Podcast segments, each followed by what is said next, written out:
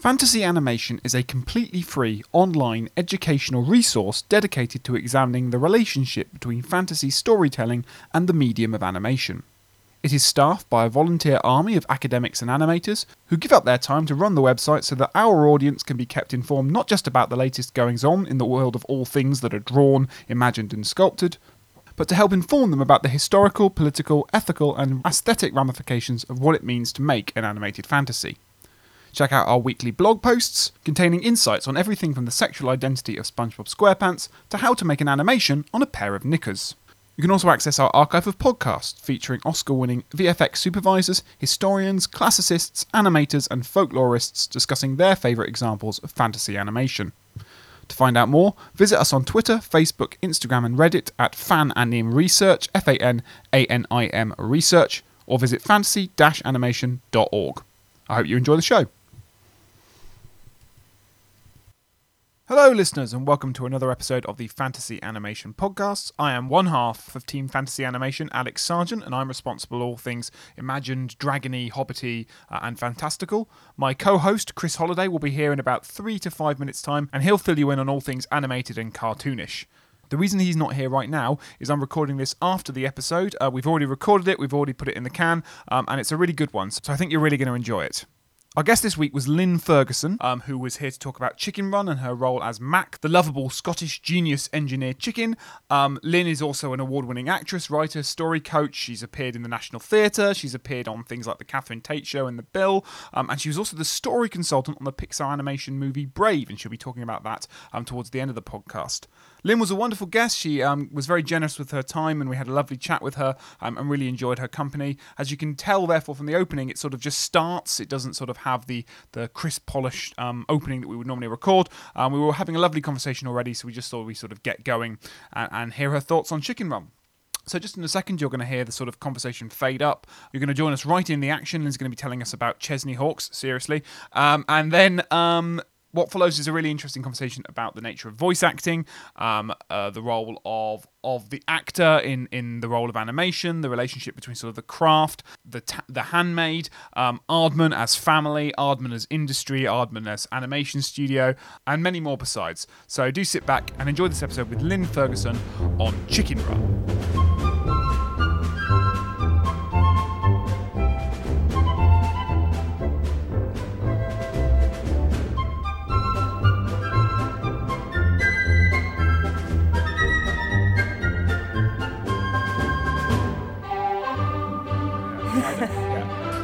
What is band? What is Bandcamp? Is going to be my first one. No, um, I don't know. What is band Bandcamp? Is it a swear word? it's what you're recording on. I, I from what I can understand from your husband. Um, um, Oh. cool. Oh right, okay. And well, he knows all the stuff. I do a. So Yeah, I'm going to get my okay. plug in here, right? I'll get Sure. a plug in right away. Which is, I do a podcast. I record a podcast every Wednesday morning here in LA, which is Wednesday night over there, and thing with called "We're All a Bit Mental" Okay. about mental health, and it's with an improbable bunch of people. Like literally, you'd go, "What? Why?" So uh, it's me and Chesney Hawkes. You know, Chesney Oaks. Chesney Hawkes. Oh, really? Yeah, no, him, Mark and Chesney Hawkes are best friends. He's like the nicest man in the world. And me and his wife get up to an awful lot of trouble. We're like, uh, we're the bad people, me and Chrissy Hawkes. Um, so there's me, Chesney Hawkes, a guy called Brandon Block, and and then another guy, Neil Harrington, who's like a sound uh, engineer, DJ guy. And so, like Mark, anyway, I like li- basically I just sit there and and talk pretty. But the Mark comes in and he organises all the podcasty things, which is why with you guys I was like, all right, you you just sort it, make it all work, make the spaceship work. I mean, I feel like we've sort of already started. I reckon we've got about five minutes of gold already. So as long as we've got about another 45 minutes of chicken run related chat, that should be fine. Um, so, Lynn, I guess to start us off, just tell us the sort of standard journalistic um, shtick. How did you get involved in Chicken Run? Who called who? Uh, were you aware of Aardman before they kind of approached you? And, and kind of what started the process of you becoming Mac? Do you know, it was very standard. Uh, I wish it was a more exciting story, really, in a way, because because I love Aardman. I'm really, like, when you work with Aardman, you sort of become part of their family, in a way. Well, not even in a way, you do become part of their family. They are like that. the way that Pete and Nick are is you, Mm. they're sort of hands on with the team sort of thing. Uh, they give you space, but they're like, I don't know, they're just they're like weird uncles or something. Anyway, the it didn't start that way. It started really in a very traditional way, where my agent called and said, "You know, Aardman, the people that are doing that do the creature comforts and stuff, they're doing this movie." Uh, you want to go up and see uh, if to do a voiceover, and I went there, and I really liked the guys. That, like because often when you go into, not often, but a lot of the time when you go into auditions, people are very full of how in, their importance are. You know what how important they are, and Aardman, I, I mean, I think Aardman Aardman are really historically really important, but the. And then they're just like, you're right. You're like, yeah, you want, yeah, you want anything? No, it's, it's all right. And so we were talking about stuff, and I did the uh, the read and everything. And I said, you know, if you're having a Scottish chicken, you really need to have the chicken say hen, because Scottish people, particularly Glaswegians, will say you're right hen, and they were like, no, and I said, yeah. and then so like I said, well, you would put, and so we had a discussion about where you would put the word hen in terms of that stuff. Um, and so I left, and I was like, I don't really care if I didn't get the job because it, it was like a really good time. It was like just like a good conversation. And then they came back and said, "Yeah, you got the job," and then I got the job. What kind of audition was it then? Did they make you read a script uh, scene that ended up in the movie? Did they have a clear idea for you as to who Mac was? Um, the the original script was different. Uh, I can't entirely remember it, but I remember like when this next draft came in, I was like, "Oh, okay." In terms of the reading with them, um, the first read was like it, it, like it was evident even from the first script that it was like going to be an amazing movie like because there's sometimes you read stuff and you're like oh my god really? Like really? Is nobody going to say anything? Like the emperor has no clothes here. But like with that one uh, you're like oh my god that's like the thing. Um so initially there was just the read and then when we met I think we did a team read with all of us apart from Mel Gibson because he's Mel Gibson. Um, and then so we were all together in the studio, and then afterwards you would do singles with uh, Nick and Pete and Karey. I can't remember how often Karey was there, but Nick. This is an idea of how of what what it's like with Aardman in terms of precision, like Nick would ask you to do uh, you do a line and then you'll do a you, you do the line so they've got the line and then they would ask you maybe to do the line in succession three or five different ways according to whether um, like you do different inflections as to how panicked you were for example if you're just mildly worried or whether you're really freaking out that will change the tone of a line but also um, depending on where they're going to put the chicken in that scene. So like if you're at the if you're standing say at the bottom of a shed looking up yelling to a chicken at the top of the shed, right? You have to have a different tone in your voice than you do if you would be both of you standing at the top of the shed or alternatively both of you standing at the bottom of the shed, right? So um, it really makes you consider the tones in your voice uh, and what you're doing and that's what i mean about precision they want the options so that then they can build the picture around it but also like uh, they watch you physically um, in order to see where sound reflects in movement it's really really clever it is it's like 5d chess Well, I think from a, I think from a from a, an academic perspective, my mind is racing in the way that you've described voice acting and the and the, Mm. and the process and the practice of voice acting because. Uh, you know, I, I think people who are interested in animation are interested. Often, they're interested in the fact that there's an, a tension between the, the, the voice or the, the way it's written, and then the fact whether it, do- does the voice come before or does it come after the animation? Are you responding to something that's animated in certain national contexts? That's true. Whereas it's flipped round in a lot of lot of productions. Uh, equally you being in the room with somebody else.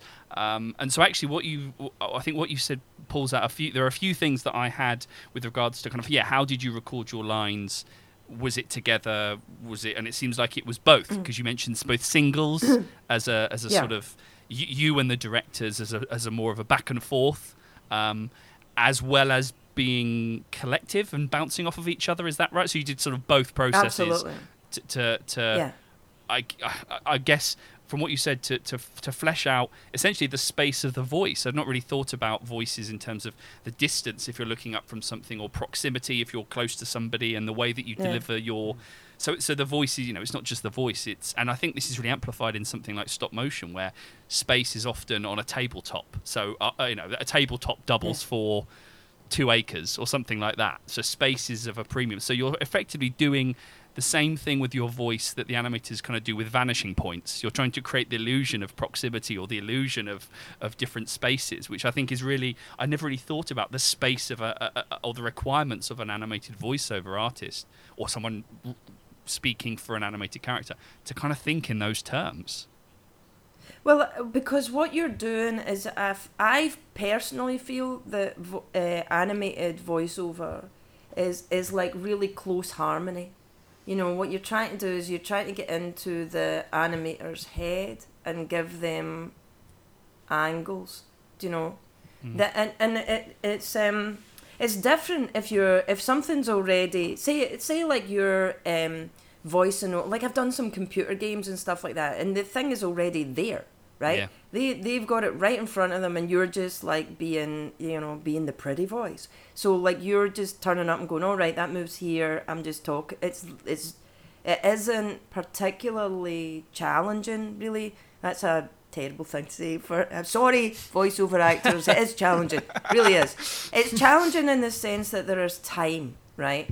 In the like you may say something naturally in twenty seconds, but they've only got like twelve seconds of footage, right? So you then have to go, okay, how do I say this natural thing but condense it so it's twelve seconds, right? So that is challenging uh, because you you want to make the sense of it, but you're aware you have to squeeze it into a box. It's like packing something, packing a gift. However, the way that Aardman do it that I, I think is fascinating is this combination of things. It's like a really a coming together of stuff. I, I do think with have you ever watched Gogglebox? Do you watch Gogglebox? You seen it on TV? Yeah. I don't think Sure. Gogglebox could have happened without Aardman, right? I don't think it could have done because Aardman brought it in with Creature Comforts. Yeah. Like what Aardman did with Creature Comforts made us understand and celebrate the intre- the the magnificence of a normal voice and an accent, and that how uh, basically fairly banal things can be fascinating and entertaining, right? So whenever I see Gogglebox, I'm like, yeah, that that's totally would never have happened without Creature Comforts, and and even in the way that they animate, they come down to um, the consideration of because a conversation this sort of comes into like narrative and the story stuff that I work in right now, um, that even though they're looking at single lines, you know that you're making single lines which are like spatial and time constraints, right? All that stuff. They also have to make sense within the bigger picture. Like each line has to make sense in reference to not only the last line that the cat the whatever character said before you, but also the line that cut that you said before that character and whatever will come later. There ha- it has to tonally fit. It's like a giant, and that's why I think it's a little bit like 5D chess or hmm. whatever. It hmm. has to fit with so many factors. And the animator and the director, particularly the director, has this big picture of whatever is going on that they are building all the time. It's it's extraordinary, really. You know. Hmm. Can I ask a question about ownership of that process then? Because it sounds like the thrill of working on a sort of feature animation like Chicken Run Mm. is that you're the way you're having to do the performance is incredibly different to say a live performance where you get to kind of stitch together performance to start to finish if you're if you're doing improv then you're you're doing it live and and you can own the performance but with this you've got to not only you've got to kind of take control of your performance enough to know where each line fits within the overall picture and Yeah. know what you've done and so you've got to be master of, of that kind of sense of performance, whilst at the same time knowing that you're working with an animator here. You're doing a dance or you're you're doing a performance with the animator, and and as much as you're bringing the voice, they're bringing the body and the physicality, and together you are making uh, Mac. So uh, how much you know you, you've got to own it and at the same time you can't own it too much or you're going to see your baby kind of get depleted or whatever Well, it, did it feel like that at all? At all, though, because what you've got in between you and the animator is the director,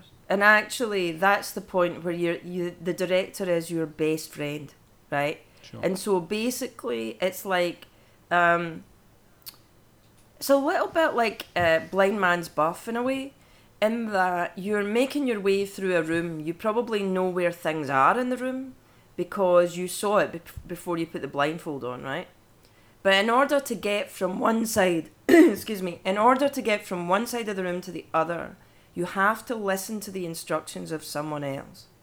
And so, like, what my instincts are of how I would make a sound or how I would personally uh, talk up to someone or whisper in their ear, that doesn't go away in the same way that I would, if I was in Blind Man's Buff, I would still have the same body, right? But I have to connect to the person who sees everything. If I don't connect to them, then I will fall over and make a mess. And I, I think that at times um, we forget that, like, whenever I'm working with a great director, I really appreciate it. Like, I really appreciate it. Like, a director isn't really somebody who says, Can you just stand over there? A director is someone who has a vision that that they're able to store for you so that you can fit into it. There was a best, you know, at drama school. I didn't have a great time at drama school, and I, you know, I'm quite rebellious that way. But there was something that uh, someone said at drama school. This uh, teacher said at drama school that that that made me. It's kind of stayed with me forever, and I think it's a good way to look at how performance works, which is that um, a play or, or an, in this case a movie or whatever is like a painting right? You have to work out what style the painting is and what colours there are in the painting and what it's there to show. Then you look at what colour you are and what's next to you and how often you're present in the painting and your job as a performer is to represent that colour uh, to the truest that you can within in realms of the painting. Does that make sense? So uh, that's really where I kind of see it with with uh, with any kind of work, not really just with with voiceover, because what you're trying to do is you are trying to um, contribute to someone else's vision, and you use whatever skills you can to be the best color in that vision that you can. So in the case of of Mac, then was Mm. uh, presumably the character? Well, this may be a question. I'm sure is a question you've been asked a thousand times. But was the character? It's difficult when I say as written or as drawn, or um, because often, yeah, there's a kind of I guess a creative bargain with the with the script in lots of ways. But was the presumably the character was always was always Scottish, and because I'm thinking of that is Yeah. in that her, her the character's Scottishness is also intrinsic. It's not just the voice and that, that she sounds Scottish, and it's it's a cue for a, a couple of gags, especially when Mel Gibson's Rocky turns up and makes a couple of kind of verbal jokes about the legibility. In fact, makes the makes a couple of verbal jokes about the legibility of the Scottish accent that still happens in stuff like Ralph Breaks the Internet, which is exactly what they do. They do the same joke with Merida and and um, Yeah. um, the performance of Kelly MacDonald. Was that English? They do a kind of gag You about know, the I worked on Brave as well, though. Oh, did know you? I worked on. I, I did, yeah. I've, I've got a I've got a note on that. Yes, I've got to. I'm going to ask you about it later. I'm glad I won't have to cut it out. Excellent, excellent. but it was I was wondering if Wikipedia was lying. Um, but um, I, I guess I was I was kind of thinking, yeah, okay, so the the, the Scottishness is is is integ- yes, it's how the character sounds. It's referred to in the script, but also it's kind of Yeah. integral to the way that the character is designed, um, elements of the character's performance, and so Scottishness is not just this sort of floating joke within the script and as part of the way that the story unfolds, but it's kind of really central to to how that character is specific amongst a lot of other characters, and obviously in the case of chickens, where they need to be visually marked for us as an audience because chickens kind of look the same. Um, there's something really interesting about how, how different elements of the actor and the performer, but also in, in this case the Scottishness, I think really feeds into the character. So, was the was the character was as as it Scott, quite close to what it was? was- Yeah. Yeah. Yeah, no, totally. In that sense, well, one that's a little bit about uh, what I feel uh, as a as an actor, which is like, look, you know, if you get a script like Chicken Run, if somebody sends you a script like Chicken Run, you don't look at it and go, "Oh, this is a great script. Here's how I could rewrite it and make it better," right? So, like, when I'm working on, even if it's a script I don't like, to be honest, um, it's what I mean about why this, the painting analogy is is was really helpful for me, is that when if I'm being asked to act on something, my job is to present the color that someone else has made. That's my job, right? Um, but I will bring my own tone to it, and they bless them gave me freedom in in certain ways because I earned it in that I was working to make sure that that it was the most authentic draw of something that was already brilliantly written. You know, I, I'm I'm not there to push against it, and it and I'm not entirely sure about you know. I hear people talk about this thing where they're like, well, you know, I did this and I brought this and I wanted to bring the anarchy to it. And I'm like, you just sound like you're really annoying, man. You know, you got like all these people trying to like animate your hair and and like there like there's money involved and there's producers talking with douchebags in places and like uh, somebody spent a long time writing it and you bring the anarchy. No, just how about you bring like what you've been asked and then you can add to it. In terms of the Scottishness, again, I think it's why I know you can overthink this, but I think it's one of the things that, uh, about um, uh, Aardman that's amazing, which is that Mac is not always understood, which is um, pretty much a Scottish thing. uh, but she also is the inventor, the creator, the right, which again is very much a Scottish thing. If you look at like uh, Graham Bell or you know Fleming, if you look at this, the population of Scotland is minuscule, and yet the uh, effect that Scotland has had on the world in terms of what has been invented there is extraordinary. So I think that having her in, aside from the whole Great Escape thing, you know, where there is generally a Scottish character on the side, I I think that um, it is a sort of perfect de- depiction in a way, which is there's somebody who, uh, you know, Mac as a chicken doesn't really want to push herself forward, you know, doesn't really want the showbiz, would not want to be Ginger, but actually has the capability of uh, making things work whenever. Well, trying to make things work whenever. So, listeners, brace yourself. We're going to now have our, an hour of questions about the nature of Scottishness in uh, in anthropomorphic fables because I'm really, I'm absolutely fascinated by almost ev- well everything you said there because I've got um, loads to sort of talk about with this. And I'm when we do Aardman on this podcast, I always come back to the idea of sort of uh, uh, Aardman nationality and sort of fantasy storytelling because to me uh, what Aardman embody is a very British sense of fantasy that's quite difficult to articulate, but is really kind of multifaceted. And, and what makes Aardman such a unique animation studio is that it doesn't have that same kind of. Um, I, I was, I'm going to use the word arrogance, but that's not quite what I mean. But certainly that kind of uh, joie de vivre of American animation that's kind of like Americans are world builders and they create fantasy lands and lavish kingdoms and, and everything spectacular and well thought. You know, it's a nation of, we build nations here in America.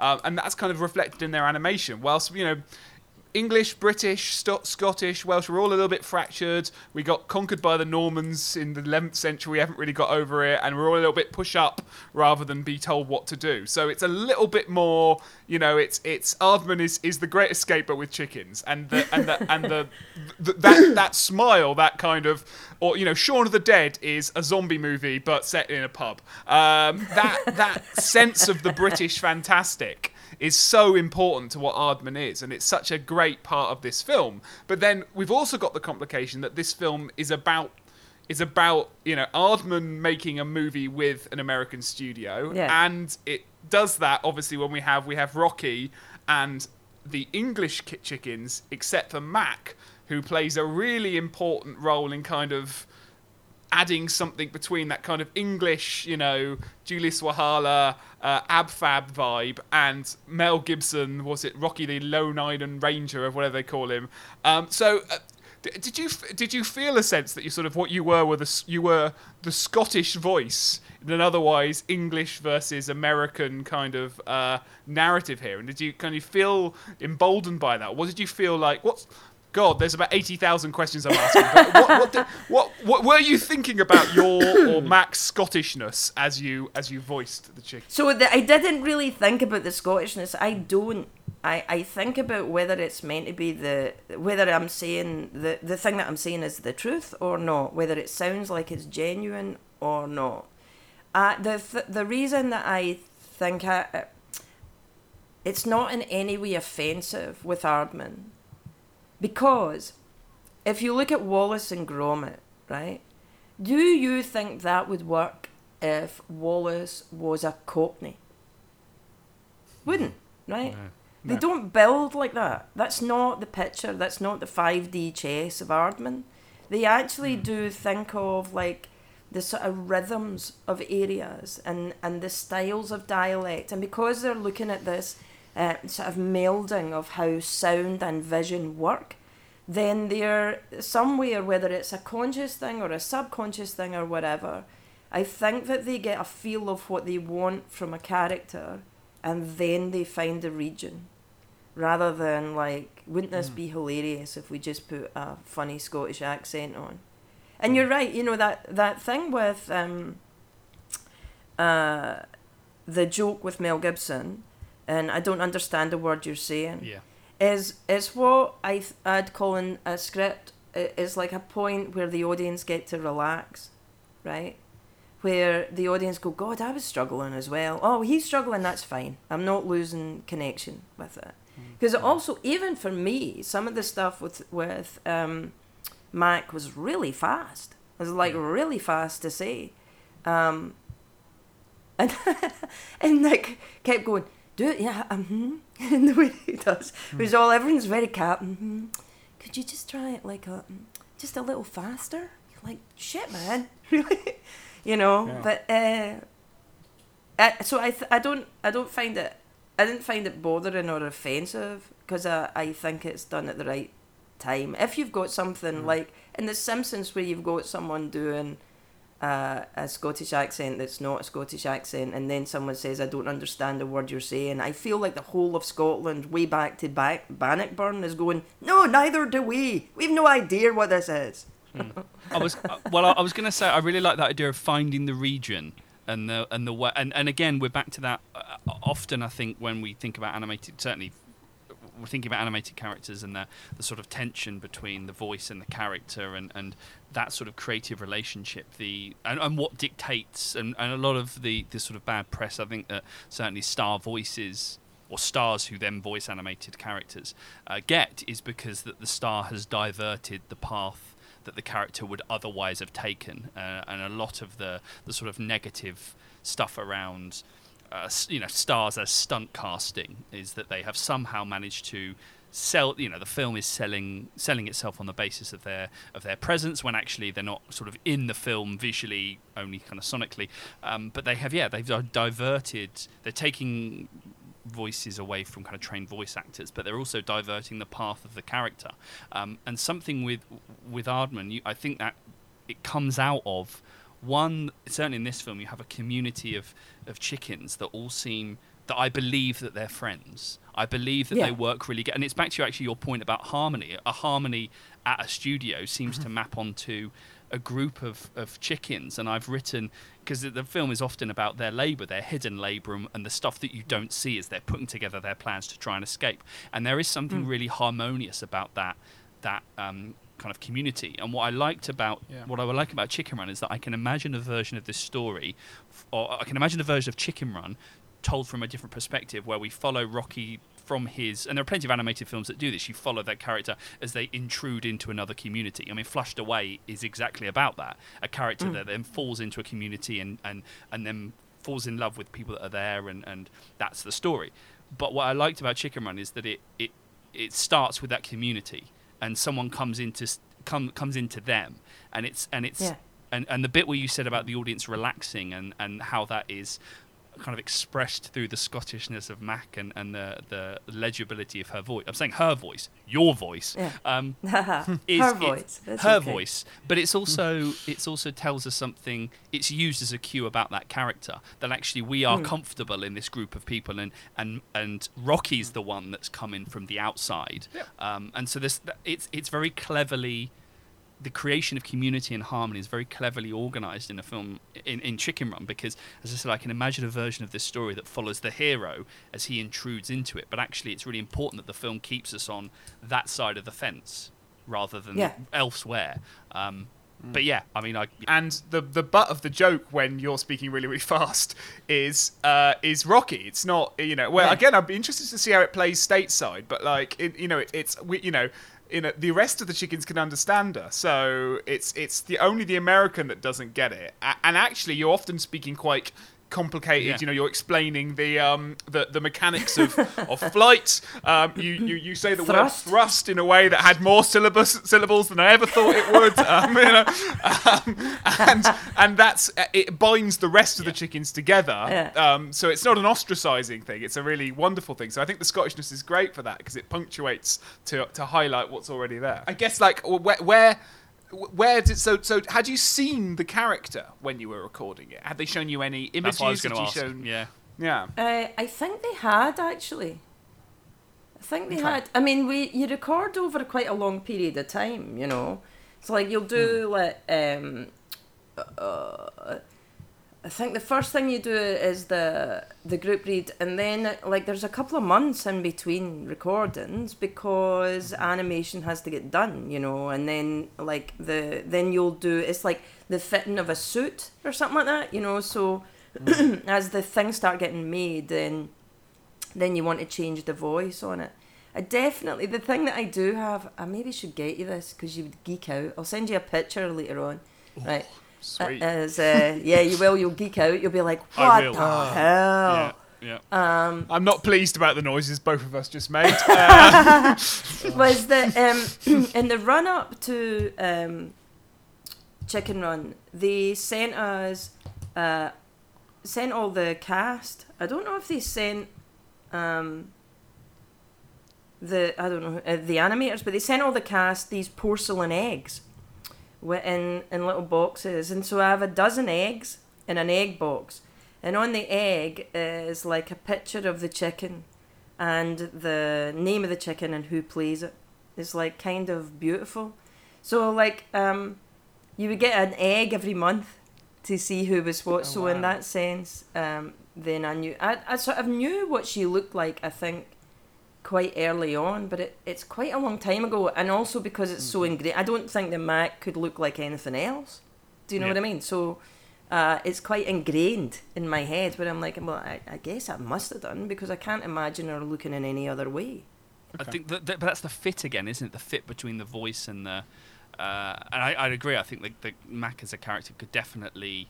There's a narr- there, There's a sort of design of the character because of the narrative role that she plays. As Alex said, that's sort of.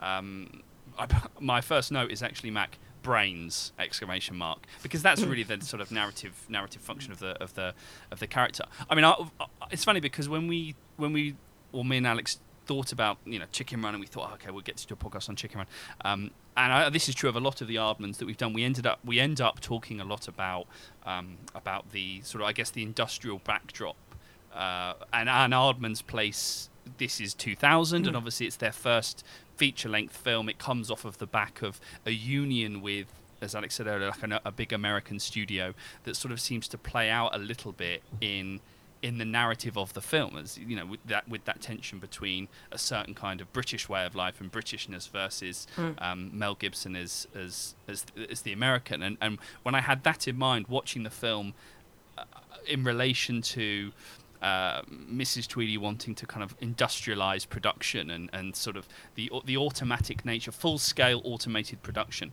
versus doing things by hand. And and I think that happens a lot with Aardman. When we talk about Aardman films, we sort of tend to to to read the animation into it, and I've and I've really felt with Chicken Run it was this kind of tension between stuff that's done by hand and pr- stuff that you do and make by hand versus you know the the the, the, the aircraft that they build by hand versus the the automated mm. meat pie thing and there's a real sort of I, I don't want to say allegorical but a sort of a symbolic tension between the stuff done by hand and the stuff done by machine and how that maps quite nicely onto a film that is uh, really important actually I think within the history of Hollywood animation it's the film that kind of gave mm.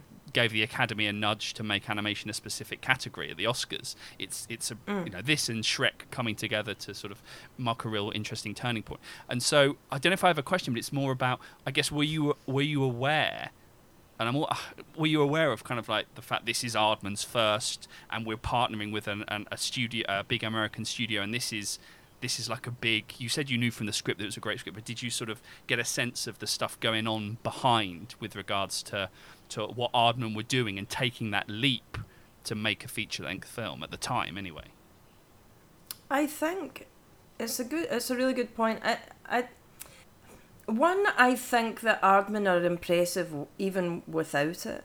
Yeah. Like I was the hmm. my the the my experience with Aardman is that they are it's very like you know they could have left Bristol. They could have had some swanky like big old place and down at you know the waterfront in London where that looked like a spaceship and everybody would have to curtsy to Peter and Nick when they entered. Right? They could have done all that, but they don't. And and I think that um that when you work with them there I, I always get the feeling with him that the outside doesn't really matter. You know, mm. like it's really about making something of quality and pushing yourself to make it the best way that you can. Um, mm. I I think I I don't think that they particularly.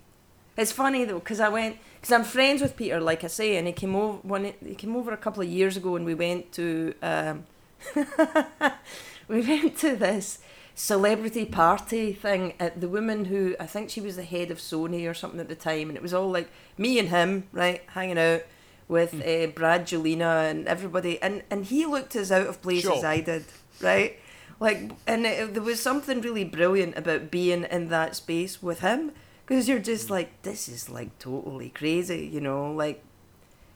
I, I think that um, what comes through in their movies, which is uh, beautiful and kind of allegorical to like tales of old, which is be true to yourself, you know.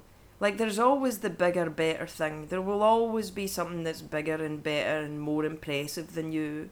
But that doesn't mean that you should change yourself or squeeze yourself out of you in order to be that. You you can be mm. I guess it's like be the best you that you can, you know, mm. is what comes through and and really the the their family Aardman are family. And you and if you meet another person from Aardman or part of that thing that there is a feel about it. It's like something some kind of knitted jumper feeling washes off on you and you're like oh uh, how are you? and blah blah blah. You know you find that, that it's not you're talking about stuff and then you make the thing you know? I'm, I'm reminded of a, of a shot really early on in the movie that I think kind of I just struck me as encapsulating everything or a lot of what you were saying there, Lynn, which is the sort of shot where we, you know we had that opening sort of pre-title sequence, don't we, where um, uh, Ginger kind of tries to stage the escape, and then um, she's, she's, thrown into the you know no Tweedy, uh, no chicken escapes from Tweedy's farm, and there's this you know slow um, pan backwards to reveal uh, the farm, um, uh, and uh, that slow pan backwards is really interesting because on one level you see it as kind of this is an Aardman's first feature. They're announcing this great big epic scale of a film. Uh, it's coming backwards. It's you know revealing this sort of spectacular set. Hey, we're in the big leagues now, everyone. We're, we're you know Aardman are pulling back the curtain. On another level, it's hilarious because it's not revealing you know if if this was the Great Escape, it would reveal the big, you know, set they've constructed. What it's revealing, obviously, is this like one, it's a chicken coop, and two, it's a chicken coop on a kitchen table. You know, as Chris said. So it's kind of having its cake and eating it, right? In, in a glorious way, in that exactly what you're saying. Be your best self. This is Aardman, epic Aardman, but epic Aardman isn't that epic because it's really the Great Escape with chickens, which is like exactly. like, it's such a wonderful tone to have pulled off because it's on one level very bravado and on one level quite modest and quite like, hey, look, we're treating chickens like they're um like they're the bridge over the River Kwai. I, I, it's pretty. No, but I think it's fact. But, but what you were just saying, the this is this is the kind of incredible way that Aardman have managed to um, maintain exactly that, so, and especially in the face of, of kind of a relationship with an American studio at that time, that they've still managed to create a particular kind of tone or feel or aesthetic or quality or Britishness or whatever it is that seems to traverse a lot of their their animated products. And I and I do remember we talked a little bit about this when we did Flushed Away, that sort of adversarial relationship uh, between Aardman and DreamWorks and how that was being reported in the press and, and the idea of who's going to have creative control and, and don't worry, they'll still be the Aardman that you kind of know and love and, and sort of acting to reassure, I think, skeptical audiences that, that, that trademark Aardman, whatever that, that thing is, trademark Aardman, wouldn't be forgotten and actually would hopefully be would still be pronounced um, as the studio making in that in that instance that shift from from kind of stop motion to, to CGI and, and this this I remember this being part of the oh they've got into bed with an American studio when actually um, Alex is right the kind of the tempering of spectacle or the tempering of what it might mean to be epic. Um, and so there's something really really interesting about the kind of push pull between what spectacle might mean. Um, uh, and yeah, the sort of tempering and the uh, an an Aardman Aardman's version of the epic is very different to to sort of you know big CG, you know, and I really like that the sort of tabletop spectacle of Aardman that that that maps onto any of their media products, the way that they design their characters, uh, the you know the handmade imperfect quality, the pleasure in the handmade, the fact that kind of the handmade and, in, and the imperfect is kind of a kind of a political statement to do things by hand and to, to that's you know, it's resistance it's rebellious it's all that that sort of stuff. So um, yeah I mean there's I'm now gonna I'll go to Alex because I could chat waffle on Well, about I was. I'm, animation that's fine. I've, I'm going to ask you about. I think you might be the only authentic Scottish voice to do the Scotty lines from Star Trek in a feature film. Lynn. Maybe. Uh, I think you're the only person, oh, the only person from Scotland to have said the immortal lines. Um, you're giving her she royalty needs Scott. more so I s- power. Uh, yeah. yeah, She needs more exactly. power. Because But- and it links to yes. What, talk to us about that scene and and um and when that came up and you were like, oh god, we are going to go there. Um, No, we laughed, but in a way, I had to do a bad Scottish accent in a Scottish accent, right?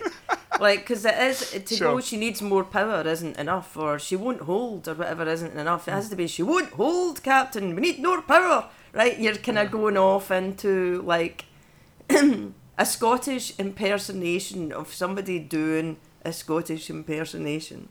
No, it's fun, and it like it's just there's the I love uh, in Chicken Run that um, all the characters get great lines, all of them, and actually that one for for Mac was uh, it's just one where everybody went oh brilliant right. It's a little bit like it's in the same kind of realm as um, the Scottish accent and uh, Mel Gibson's character not understanding it. It's sort of uh, it's that re- I guess it is the rebellious thing. It's a nod to if you've got like a Scottish character in your movie, they will say lines like this, and so because this is a Scottish character in the movie, we feel that we will give you this line in order that you feel satisfied that this is truly a Sure. Scottish character, right?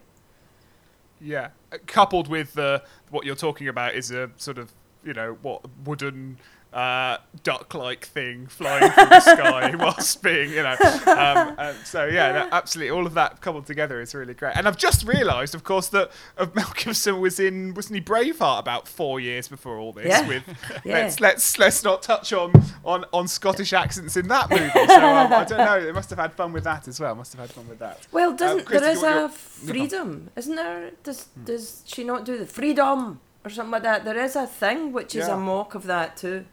I think there's one shot where it's when they're all sort of working, or they're being trained. The Rock is kind of training them to be able to fly, and and uh, the farmer ends up doing a sort of double take. And I think there's a lot something about you know the, that the animals are revolting. You know that they're sort of like there there is a rebelliousness to their actions. And uh, and there's a there's a, a, a scholar Jack Halberstam that talks about a group of films in the late 90s, early 2000s, Finding Nemo, Chicken Run, uh, Wallace and Gromit, SpongeBob SquarePants, Monsters Inc., Over the Hedge, um, and calls them Pixarvolt, so animated animals or odd animated human-like subjects. Um, uh, and they argue that there's a sort of the, the revolting or the rebelliousness of these films. Um, transform our understanding of relationality, morality, and social change by inhabiting worlds where common sense leads not to home owning or family values or individualistic aspiration, but rather a kind of world comprised of a strangely radical combination of socialist and anarchist notions mixed with odd translations of animal values. Um, and I thought, yeah, it's really. There's a lot of films about groups of penguins and bees and and rats and rats cooking in a Yeah. kitchen and, and the kind of the outlier character who goes against what the herd usually does or the colony usually does or you know ants bugs life that kind of stuff but it seemed like part of part of what makes this film great is exactly that sort of strangely radical combination of socialist and anarchist notions mixed with our translation of animal values. That's sort of the way that community functions, and that's why I think I go back to the way that the film sets us up from this side of the fence. That you really are with these characters, and actually that probably puts a lot of demand on on the animators and you as a as a, um, a, a an actor and a performer to try and make it sound like even if you're perhaps recording in a different room or recording in a different time or recording in a different year, that you are really kind of speaking to these other characters because it's vitally important. Wallace, you know, Wallace and Gromit, um, Wallace speaks on his own. He doesn't have that kind of verbal jousting. But a lot of what makes this film work is the the kind of connections between different characters, um, and why that's really that's really important for sort of setting up the community, exactly that kind of rebellious anarchist Yeah. quality to the group of chickens. Well, also though, what I would say is um, the writing is Yeah. brilliant, Yeah. right? And it is an American writer, Karey Kirkpatrick, right? Uh, working with Aardman. So in, in essence, the harmony between Rocky and and the chickens is reflected, right? In that you've got like a big established American writer working with Aardman. Um, I I think that what uh, it's interesting to think about it in terms of time because in Britain we were coming out of this sort of loads of money um, you know had that been like the 80s late was it the late 80s early 90s loads of money and money's this and money can buy everything. Where it is again it comes back to Aardman are still in Bristol they still do their things they're like the little guy can still win and and repeatedly does. I think that what they do is um, they reflect the importance of community, Mhm. right? That even if the characters don't speak at all, Yeah. you know, that it's still about the community um, and the belonging to. And even though, like, Morph, I guess, is like on his own, but will always wander into things. You know, he's the guy discovering stuff. But the, everything else is about the importance of we are nothing without each other, really. Um, which I think on the end of a global pandemic is a really good point. Like, Mm. If ever we needed a time to remember that we are nothing without each other is now, you know. Did you did you feel then when you were recording your lines over an extended period and, and I guess also having to go back and find the character again or, or not again but just to you're revisiting this character over an extended period of time or you're recording Yeah. stuff and um, did it did it feel like you were in an an Aardman? For, you were like, oh yeah, this is this is the kind of thing that Aardman does. This is like, did you feel at home because you said that you'd seen Aardman stuff before? You know, Creature Comforts, Wallace and Gromit, that kind of stuff. Yeah. Um, did it feel like you were you were part of that family? But also, I guess, did it feel like this was kind of quintessentially Aardman, and that was a really comforting place to be? I think most of all, if you work with Aardman, you feel like it's Aardman in the sense that um, they are a community. So, like, they're very serious about the work that they Yeah. do. But when you turn up to work with Aardman, it's like, oh, how, oh, no, how's that? And then blah, blah, blah. And you talk about the things, and then you're ready? Yeah, I'm ready. And then you go. Like, they, they're not just about um, they're not like doing movies about the importance of community without community being very prevalent with it. Like Aardman are a community. If you work with them, you it, it is always like I remember like Julia and I were getting it, were in a car going to Bristol to do the, the making of Chicken Run. And we were like, you know, I hadn't met her before uh, we were doing Chicken Run. We were like chatting and we like, oh, such and who's going out with? You're going out with? Oh, you are. Oh, and like just talking. And then we arrive at uh, the studios, and uh, when we arrive, uh, I can't even remember who it was that met us, but we were in. We're like, oh, you want a cup of tea and a cup of tea, and like chatting, and then and then it's like, right, okay, and go. You know that it's you're very much aware of the community when mm. you work with them, and oh, before you do the stuff. And I don't know that you necessarily go, oh, I'm thinking, look, look at me working with Aardman, because you're working with Aardman. Mm. Like the people who are in Bristol's working with Aardman are definitely proud of working with Aardman, but mostly they belong to a community of people who are making things, and and that is is very much his stuff. It's what I mean about going to like a you know ridiculous celebrity party with Peter Lord. Who, by the way, is now Lord Lord, which I find hilarious. and actually, um, the like the two of us are hanging out, and uh, I'm like, I'm, I mustn't drink. Okay, well I will. Right? Like, just it's like not. It's a big deal, but it's not a big deal. It's a big deal, but the Yeah. things that are celebrated are the are the normality of people, are the connections of things. I have been in different workplaces at different times. Even actually experienced something quite recently where um, the the they're more interested in playing status than they are in making product. Whereas Aardman, they don't play status. They just assume that everybody's like worth something, and then you make product, right? So I, I I don't. I think when you're working with them, it doesn't. Certainly for me, I never and you know I'd like do stuff. If you see somebody like I met at the premiere, I met somebody who'd spent the entire movie. Her, her job had been doing my hair. Had been mm. working on Ma- Mac's hair, and I was like, no shit. And she's like, yeah, and we were like, whoa, with one mm. another. It's not. It doesn't feel like oh I do the voices for them. They're nothing without me. It's none of mm. that. It's like we're part of this group of people who hang out and we're all making this thing that hopefully will work. And and that's hmm. largely because that's the way that that Peter and Nick run things. They hmm. have made a lot of um, really incredible things, but at heart they're still guys that are working in their own garage, you know, just hmm. making stuff.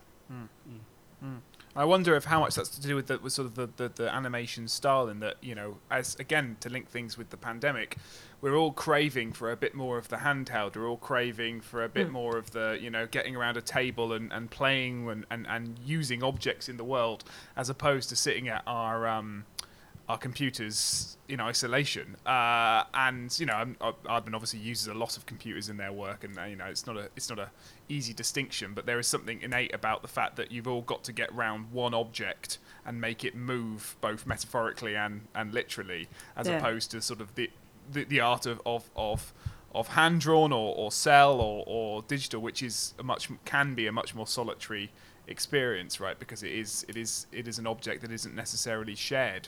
Yeah. Well, if you think of the nature of what an animator is, is they have to be Yeah. intensely focused, intensely focused, um, and so therefore they'll uh, disappear for days. You know, like they, they don't really have a time space continuum. And animators, they're fascinating. Um, and so having that sense of community uh, for your animators is brilliant. I remember, like, I w- I went up to Emeryville and to uh, Pixar, and there they have like you know everybody has their own booths, and there was one that was made and like it was pretty much covered in Lego, right? Because the guy just that was how he relaxed. So he'd be like animating and and then he'd relax with Lego, and then the feel. I'm sure you guys have been at the studios, but like the feel of an animation studio is very much like it's not like a it's like a very upmarket college dorm in the sense that there are all these little booths where people are in in tiny rooms where they're focusing and stuff but then there's a lot of social space. And Sure. uh, and that's necessary i think if you're working with people whose job has to be so focused that they're kind of not in the real world for a while. They're in this other world where they're making something up that hasn't been seen yet Mm. Well, well, that segues very nicely to. I guess we'll do a little coda if you don't mind. Uh, Wikipedia has you listed as the story consultant on uh, on Brave. So, That's what true. stories did you consult uh, on uh, on Brave, Lynn? They um the th- they connect. I was like working. I'd moved over here. I, I was working at the Late Late Show, and they got in touch with me and said they were doing a Scottish movie, and would I look at the sound of the central character? So they wanted because they're they're I can't even remember was she English. There's like a lot of different people involved in it, and and the thing with Pixar movies take a long time. You know, I think Brave had taken like seven years. Don't quote me on that. But basically, so I worked on it for um, maybe six weeks or something like that. And it was like a really big deal because I didn't have to live there, right? Because I was working here. I, I couldn't move. Uh, like, I'm in LA working. I can't come to uh, Emeryville and work because I'm here. And you don't need me that long. So they let me work outside, and my job was basically to look at the central character of Merida and that she made coherent sense, you know, as a Scottish person. And the the there's a lot of stuff that still happens happens pretty much in everything that has a Scottish person where they confuse um, the Scottish accent with Welsh or they'll throw in a bit of northern stuff and you have to go and no don't uh, take that out. It's it's not really a Scottish thing. Um, but there's also things like uh, so in um, in Merida in, in Brave I wrote in the end they, they do your line count as to how you get in how many lines you get in um, that uh, then decides whether you're a writer or a whatever right that's part of the deal um, and they were Pixar were lovely to me. They were absolute sweethearts. But it's funny because the trailer and the trailer for her when she goes, "I don't speak bear." I was like, "That's my life. That's my life." they have an intense level of pride about something that's so random. Um, it's very interesting working uh, with. Uh, it was a very interesting experience working on the other side, um, because ostensibly I'm there as a writer and uh, where and not a voice performer. But in you know in Chicken Run, my job is literally as voice performer, not as writer. Um, it was really cool to see it from the other side of it, and actually fascinating in the. I have such respect for animators. I think it really, really, really is a labour of love because it's so intensive. Um, and I feel a little guilty actually in, in both senses where I could like wander in, show off a bit, and then leave, and then get credit for it. Whereas people who are there working all the time, like you know the person working on my hair and stuff like that. But what's lovely though is if you if I said to Pete, you know, um, God, I met it like blah blah blah, and I, we were talking about uh, my hair, he would know exactly who it was. Like that's their level of community. They, they he knows who all that thing is. But these people are like deprived from darkness, you know, deprived from the light, and um, uh, it's kind of extraordinary. It's interesting because again, I'm thinking, um, a really good friend of mine just wrote Soul for Pixar, and he is like he's a playwright and a completely different experience. And I haven't met up with him yet because he was away doing that. He wrote Soul and One Night in Miami, so they were all over him at the Oscars and everything. And I was like, "You want to come round for brunch?" And he's like, "Yeah, I do. I've got my vaccine. Me too." Right, like it's all that stuff, and I was like, "Fine." Once you've like stopped wearing your suits and everything, come round. Um, I'm interested to see what his experience was because he was there all the time. Mm. Uh, I don't know if that did that answer the question. I think so. Yeah, I think, and I think it, it highlights issues of labour that we talk a lot about um, on on on this podcast and in animation more broadly. In that the public likes to talk about. Um, the stuff that's got the you know the voice actors, uh, you know Kung Fu Panda is voiced by Jack Black, but of course the person, the people that did the most amount of work to make that panda move, um, not many people know the names of. So I think there is something really interesting about that. Mm. Yeah, But I think the- definitely, because they are the ones that are doing the big picture. Sorry. Mm. No, no, it's it's, and I think it's sort of labour is one of those things that certainly uh, comes to bear on the difference between full-scale automated production and stuff by Mm. hand. You know, it's, and, and stop motion, as Alex said, being that kind of specific or that particular way of working that is that is. I, I, I I have a book. I don't. I don't have it to hand, but I have the making of Chicken Run book because, of course, I do. And uh, it, the, the way the way that the animators work is they're very like they're kind of standing in the set. They're standing on the table, or they're in Yeah, there they moving They all of the. Yeah, exactly. Um, and so there's that. That there's just the way that, or the, the kind of cultural understanding of what stop motion is, has has been defined a lot by Aardman and the way that we imagine somebody over a, or sitting at a desk or by a table as they move these figures into into being and hmm. and one second takes a week and all that all that kind of stuff is Aardman it has you know has been really important in the way that we think about the labor of of of animation. And in exactly what you're saying then this this sort of the, the, the hidden labor the the preservation of community in some somewhere like Aardman, um, which I think maps quite nicely again onto onto Chicken Run and the the sort of the fact that Fowler is that he's the one that talks about his experience when actually every of the char- every character has a role to play in the well-oiled machine that is where they live and the way that it works and so the lack of the lack of hierarchy or the sort of ridicule of those who invoke hierarchy is a nice little nod to some of the things that you're saying with regards to the, the community of of Aardman, which you do hear a lot of lot about, but it can sometimes be a little bit abstracted.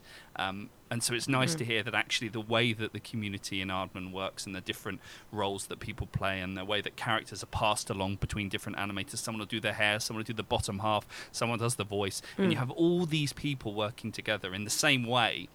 Um, the, the, the, so it's not just a community; it's the fact that the characters in this case ha- seem to have a history with each other, or they you believe. This is what I mean. You believe that they're part of a part of a kind of well-oiled Yeah. machine. Um, I had, I guess, I had one one kind of final question. I know that we're we're sort of running time. It was really a favorite, a favorite bit of the film, Uh. or a favorite um, bit where you. And I think this goes back to my question about whether you felt like you're in an Aardman film.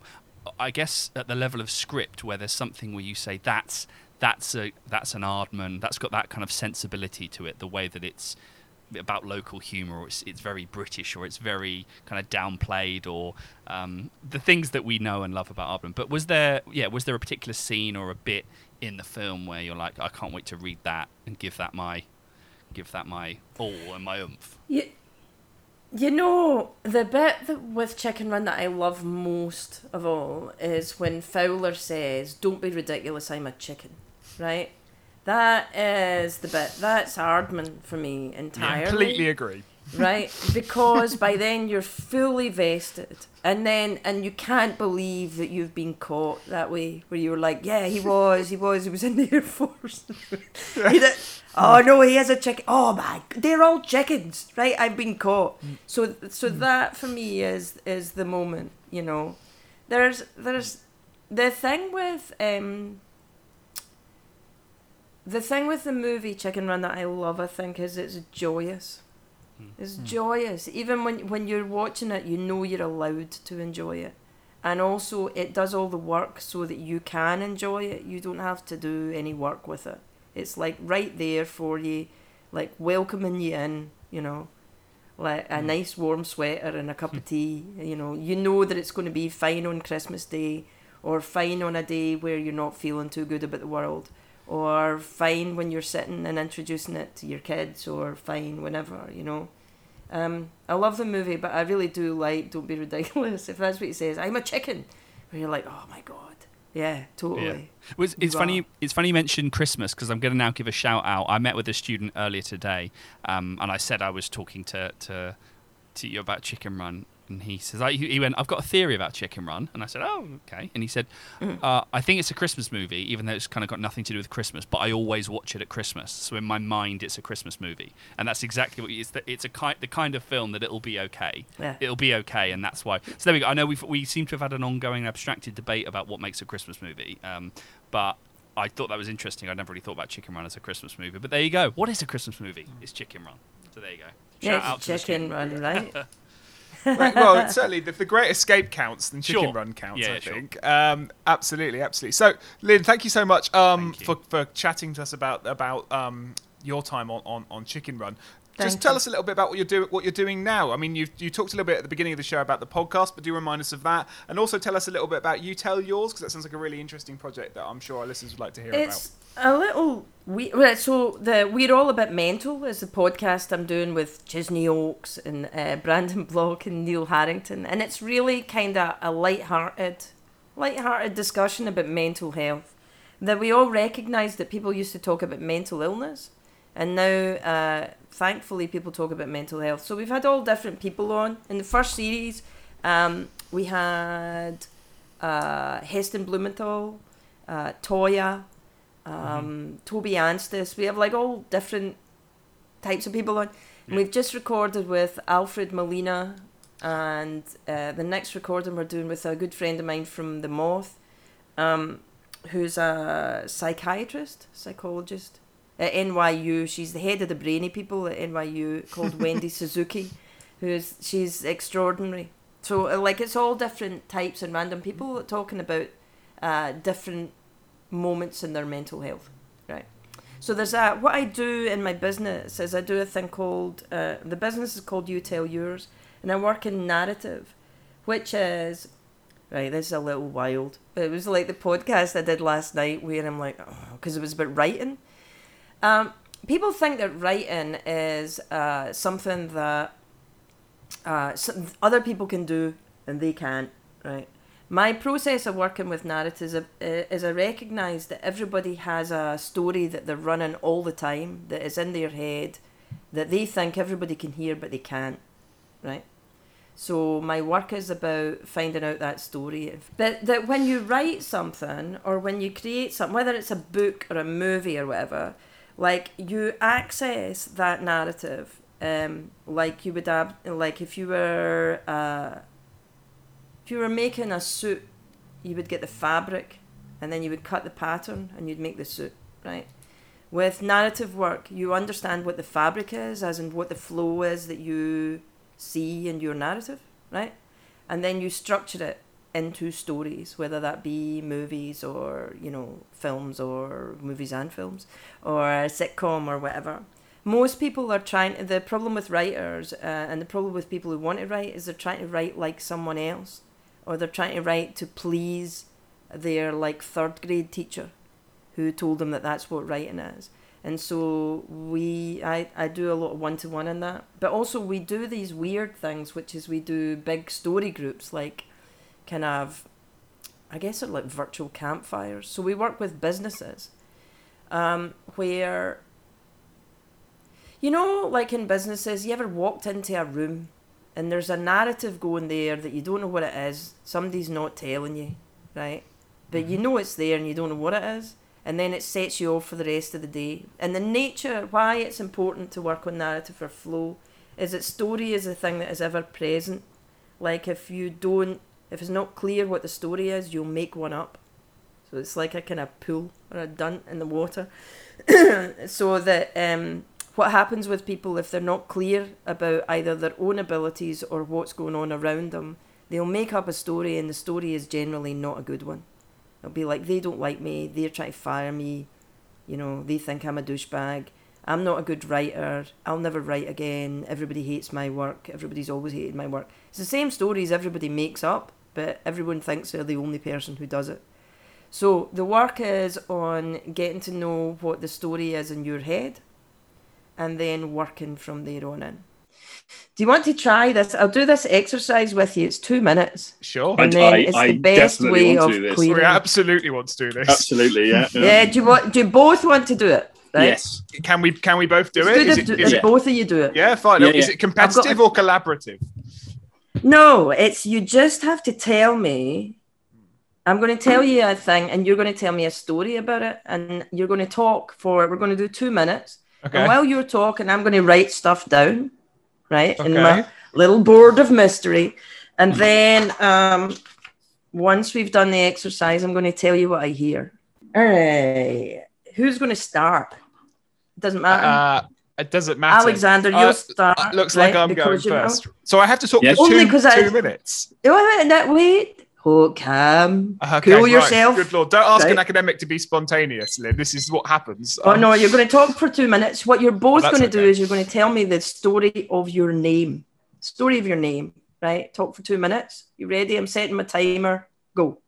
Okay, so the story of my name, according to my mother, is Lynn, thanks so much for coming on the podcast. it's been Ah, really wonderful um, chatting to you about about your experience on Chicken Run, but also just sort of the general kind of concepts and ideas it, it raises. It's been an absolute pleasure.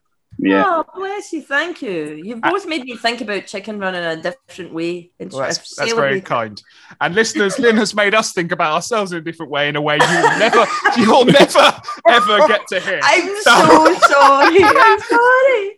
Um, you did ask and you volunteered. What can I Yes. say? Yeah. I, I will now ask: Is that, so? Um, both of those initiatives are they on social media? Can they find them on websites? Where can people go to find um, more about the that, company? you, you two, yours and the podcast. Uh, the podcast is on all platforms. It's everywhere. Um, so it's we are all a bit mental, and the youtellyours.com is the bu- is the business thing, Mhm. and there's there's stuff there. But we're quite.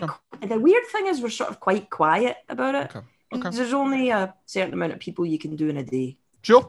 Um, okay. Thanks so much again, Lynn. Um, the, the, u- the usual admin has to be done very quickly. Uh, you can follow us at twi- uh, ah, you can follow us on Twitter, Facebook, Instagram, and Reddit at Fananim Research, F A N A N I M Research, as well as the website fantasy-animation.org org. Uh, give us a like, a subscribe. Let us know how uh, this episode went down. Anything else you want to say about Aardman or stop motion in general? Um, we would love to hear from you. Otherwise, this has been us for another episode, and we will see you next time. Bye. Bye.